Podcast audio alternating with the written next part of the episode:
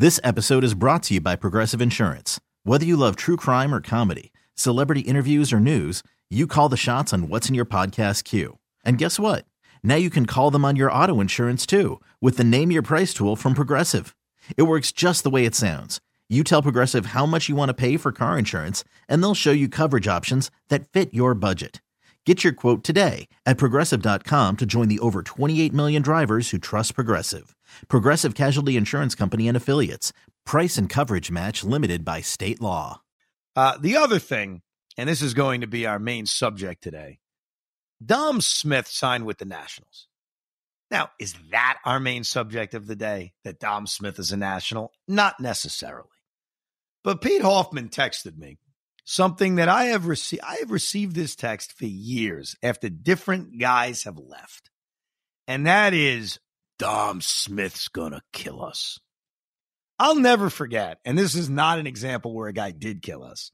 Luis Castillo, after being cut by the Mets, signed with the Philadelphia Phillies.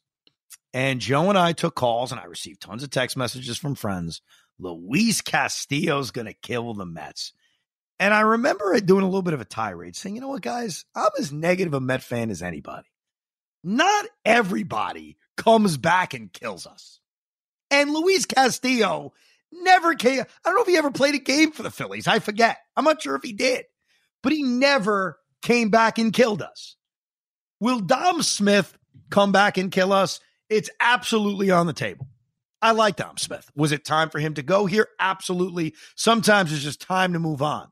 But just because it's time to move on with somebody and we all agree, hey, time to move on, doesn't make it that he won't come back and kill us.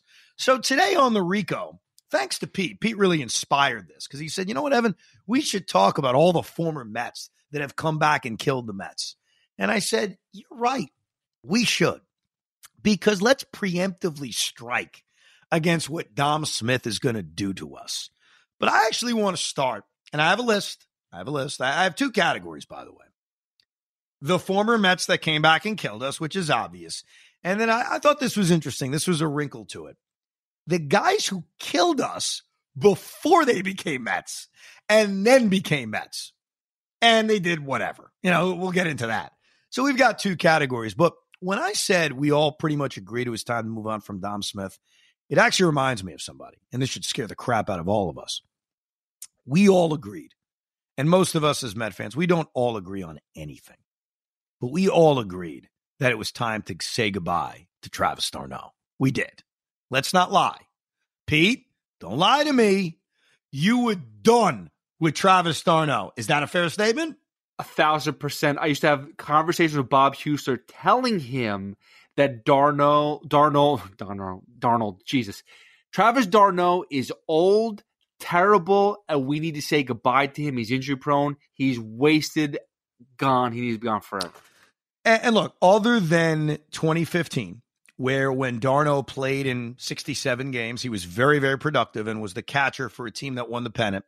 But Pete's right. He barely played in 2017. When he did, he sucked. He missed virtually all of 2018. And when he came back in 2019, in which he was already done as a starting catcher, Travis d'Arnaud went two for 23. I'll do the math for you.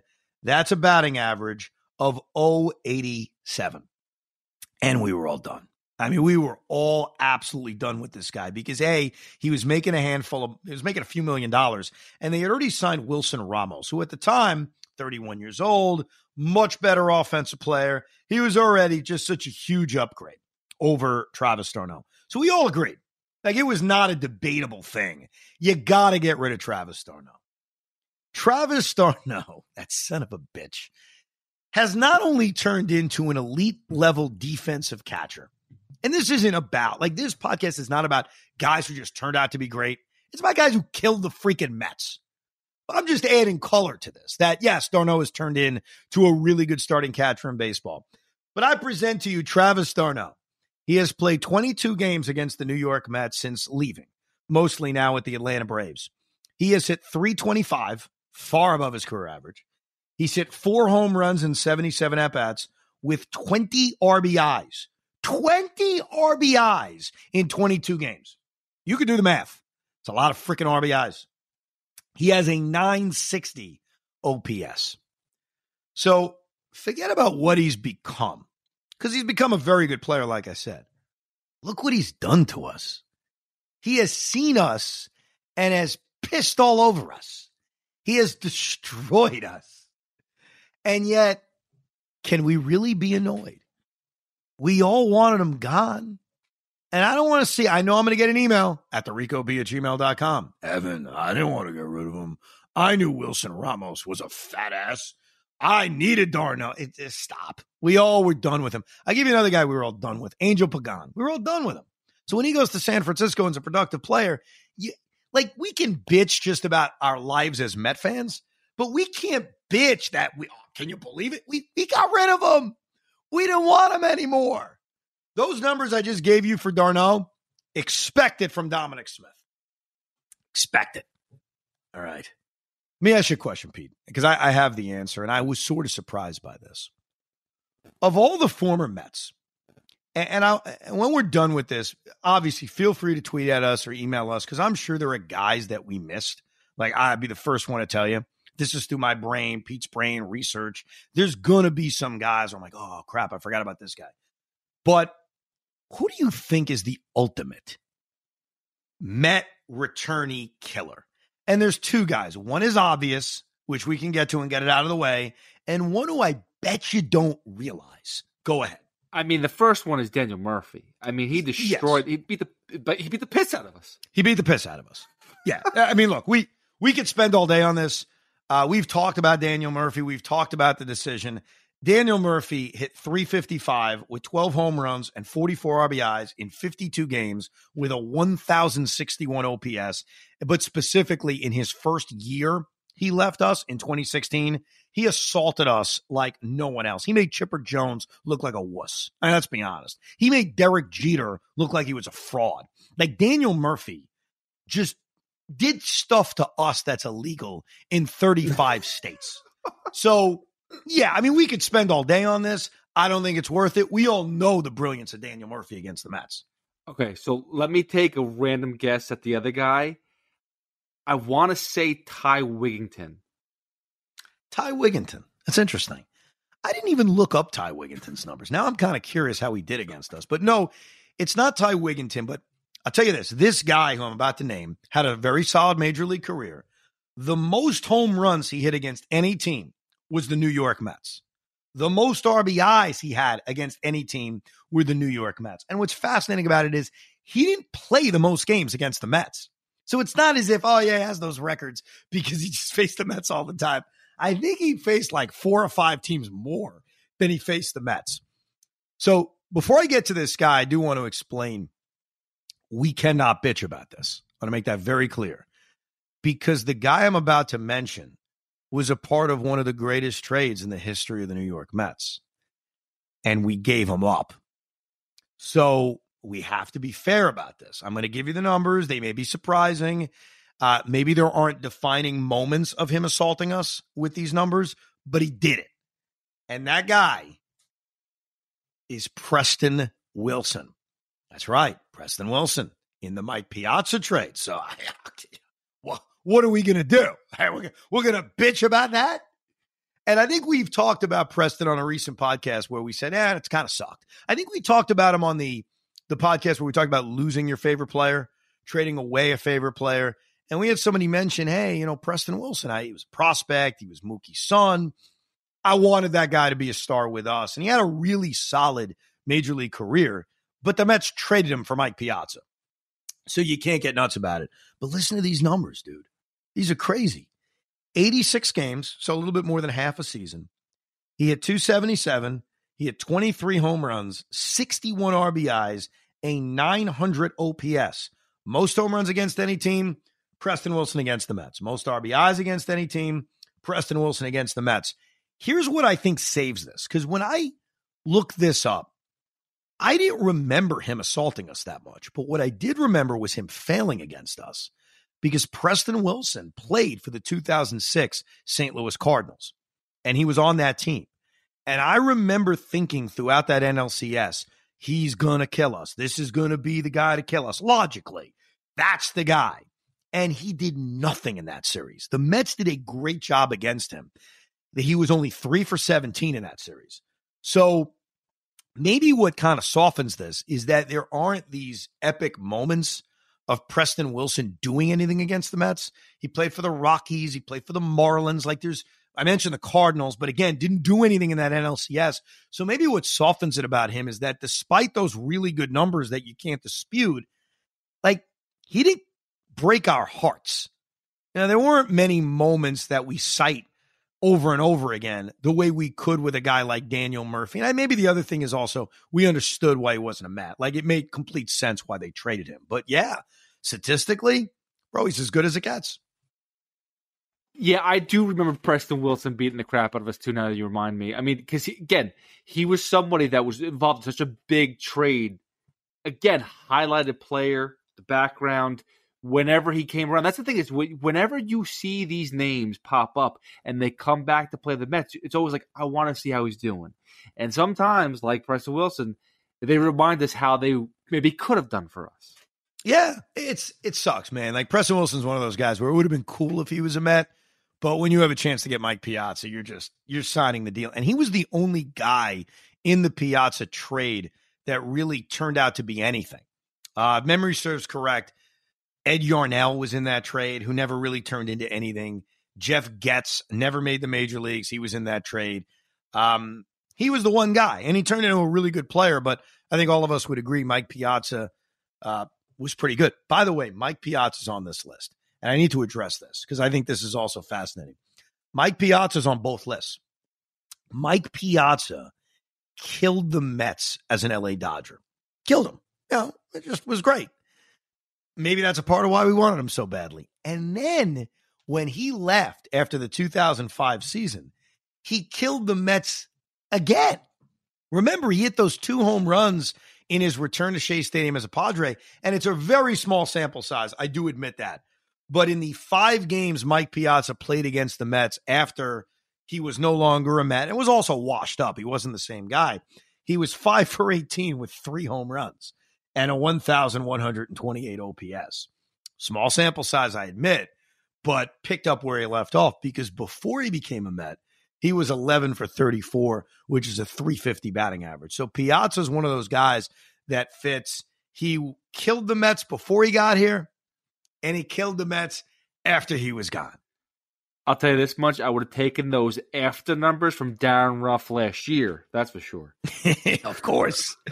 So I, I did not realize this, and this is before my time. This is before Pete's time, but I think it deserves mention because these numbers are maybe on a level of Daniel Murphy absurd.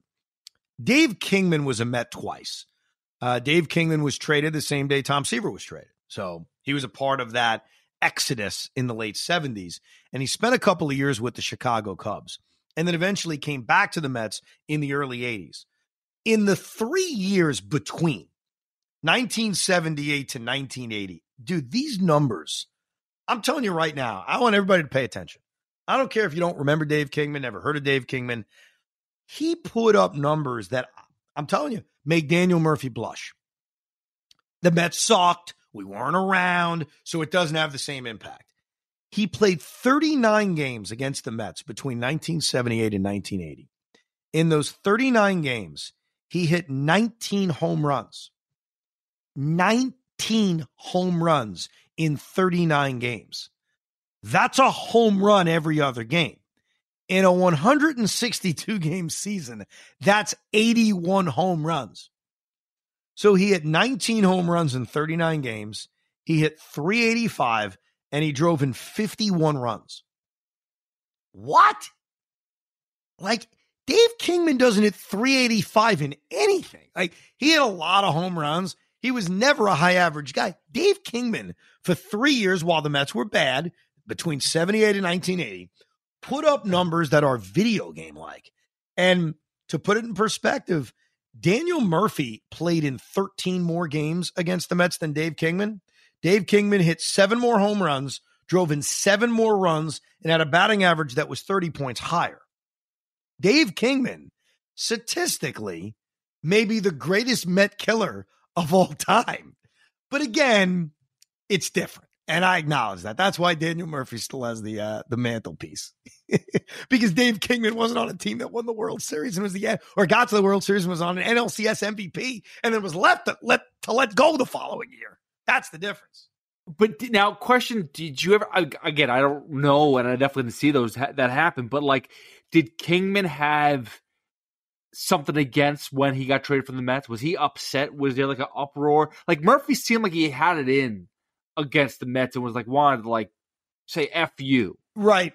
So what I would say is Dave Kingman was a miserable human being. At least that's what I heard. So I don't think he was generally a happy guy. and maybe he was upset that he was traded on the same day Tom Seaver was traded and it didn't get any publicity. June 15th, 1977 isn't remembered for the Dave Kingman trade. It's remembered for the Tom Seaver trade.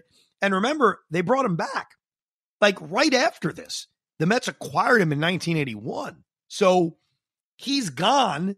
He's, you know, bouncing around Major League Baseball, specifically during that time period. He's with the Chicago Cubs where he's putting these numbers up. And then he then he comes back and I mean, you know, hit some home runs, but was not quite the guy he was in Chicago and what he was doing against the Mets. So I don't know if it was a personal vendetta. It may have just been the Mets sucked and he beat up on their crappy pitching. That may have been a part of it. Uh, one guy that's very important to bring up because I would not be doing my job is Rico Brogna. Because Rico knows it. We had Rico on a couple months ago, and I remember bringing it up to him like, dude, you killed the Mets when they first let you go. And he's like, yeah, I was pissed. So Rico certainly had a vendetta against the Mets in his first 10 games in 1997, in the 10 games in 1997 when he was facing the Mets for the first time after they had traded him to the Phillies. He hit 412 with two home runs and four RBIs. So he was killing it. And overall, his numbers were pretty good. Solid. Like they weren't absurd, but they were solid. He started off as a Met killer and then cooled off a little bit. 47 games, 273, eight home runs, 25 RBIs, 800 OPS. Rico, very good Met killer. This episode is brought to you by Progressive Insurance. Whether you love true crime or comedy, celebrity interviews, or news, you call the shots on what's in your podcast queue. And guess what? Now you can call them on your auto insurance too with the Name Your Price tool from Progressive. It works just the way it sounds. You tell Progressive how much you want to pay for car insurance, and they'll show you coverage options that fit your budget.